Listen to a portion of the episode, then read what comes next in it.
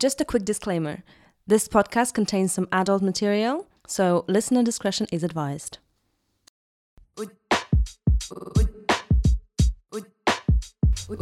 Welcome back to Audiophiles. In the last episode, we talked about what audio porn is and how it's different from all the other pornographic material that's out there. In this episode, we're going to be talking about how audio porn can be more than entertainment. We'll been talking to people for whom audio porn has had a great impact on their lives. Can transitioning to audio porn actually have an impact on your health? Would you Files. I lost my libido after taking antidepressants um, about two years ago. So that was Ollie. She is a sex tech researcher based in London. She's 24 and she has a very personal story about why she transitioned to audio porn. A few years ago, she fell into a depression and had to go on medication. That led to her losing her libido, her, her sex drive, and for her, audio porn was very important in the quest for getting that back. Part of that journey of rediscovering my sexuality was exploring different ways of feeling sensual and I would just listen to a Tumblr page called Sounds of Pleasure, and that actually helped me like tune into my body and like feel more aroused. Yeah, and then over the over the past year or so, I've just been obsessed with um, yeah, looking into audio, uh, audio erotica. Ollie is among a number of people that we've come across online for whom audio porn has been very liberating, not just on the emotional level, but also on the physical one. I've noticed, like, in my body that listening to audio was just helping me tune into my, like, physical body. Whereas before I took the, the medication, I could get off quite easily. When I was on antidepressants, it wasn't possible for me. So Ollie explained to us that her struggle with depression and her going on medication was the biggest part of why she turned to to audio porn as a way of reconnecting with her body. But that wasn't the only reason. She also talked about the fact that for her, the video porn industry really doesn't seem like a very moral industry. And there was a lot of things in that that really just turned her off. I think that was another reason why I actually went to audio erotica was because I was fed up with um, that kind of addic- not addiction, but kind of I don't know how to describe it really, but watching porn can sometimes you kind of sometimes left feeling a little bit I want to say grossed out because once you start, you know, looking into the porn industry, it does kind of make you feel a bit bad. So what Ollie told us squares pretty well with what we heard from a lot of people last episode. Transitioning from video to audio is just fundamentally a question of making porn feel good and fun again. And actually, Ollie's favorite type of content in the realm of audio porn is not the highly produced stuff that we've spoken about in the last episode. It's actually very, very simple. Some of the content that I really enjoy is uh, the mindfulness practices. So, as someone who suffers from anxiety and has come off med- my medication, and just being able to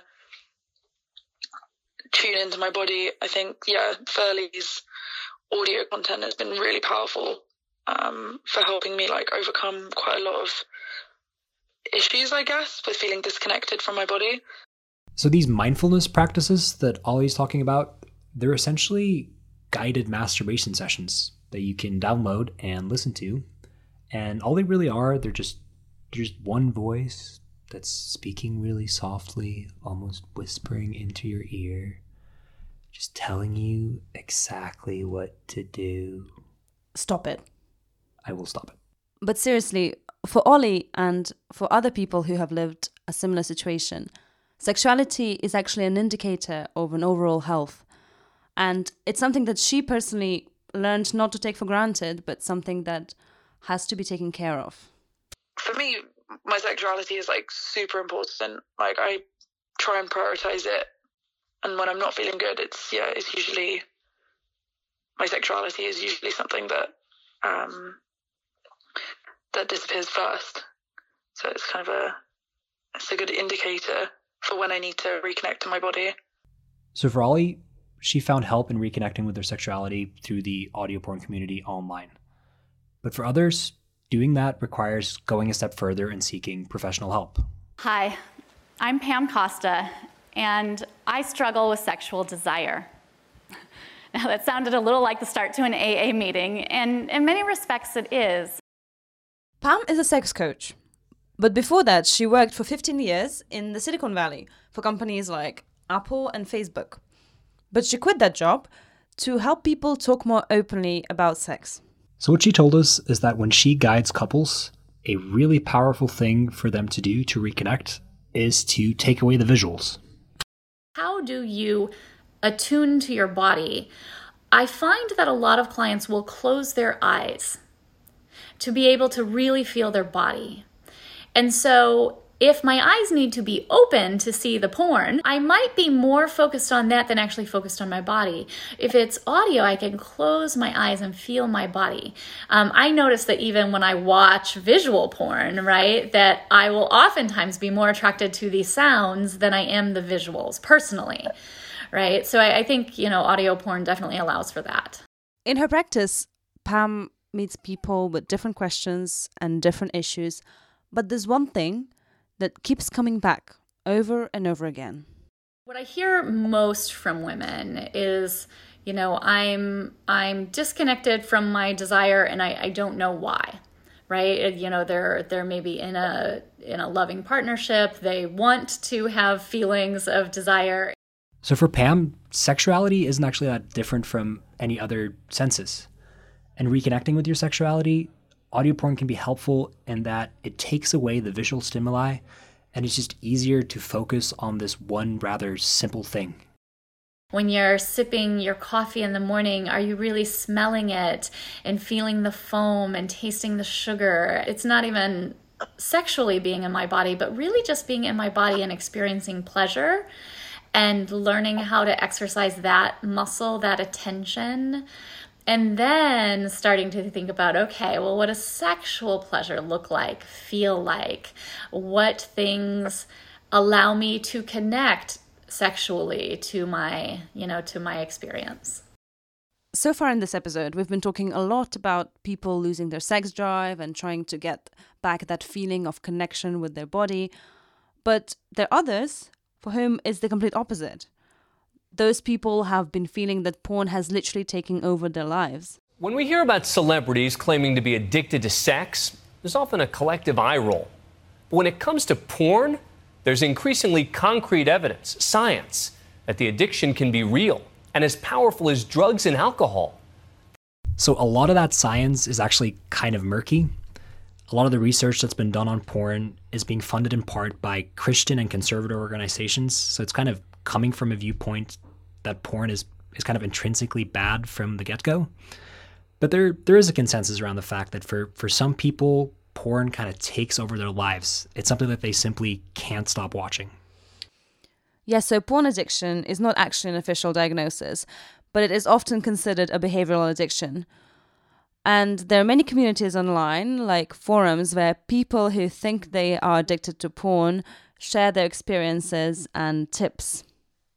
And in these forums, audio porn is kind of talked about almost as a nicotine patch is for people that want to stop smoking. And many of the people in these communities actually consider audio porn as something of a softer transition.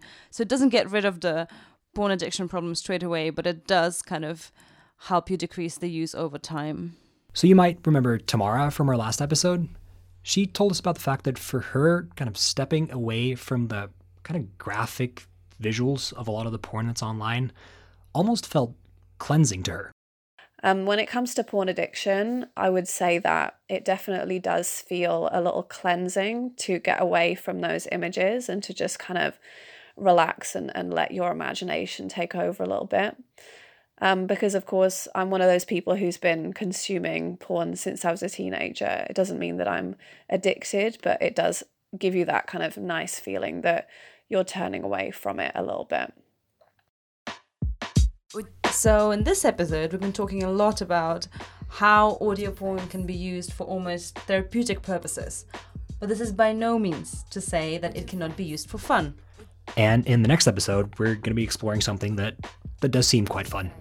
We're going to be diving into the world of how audio porn is produced. And uh, trust me, you're not going to want to miss it.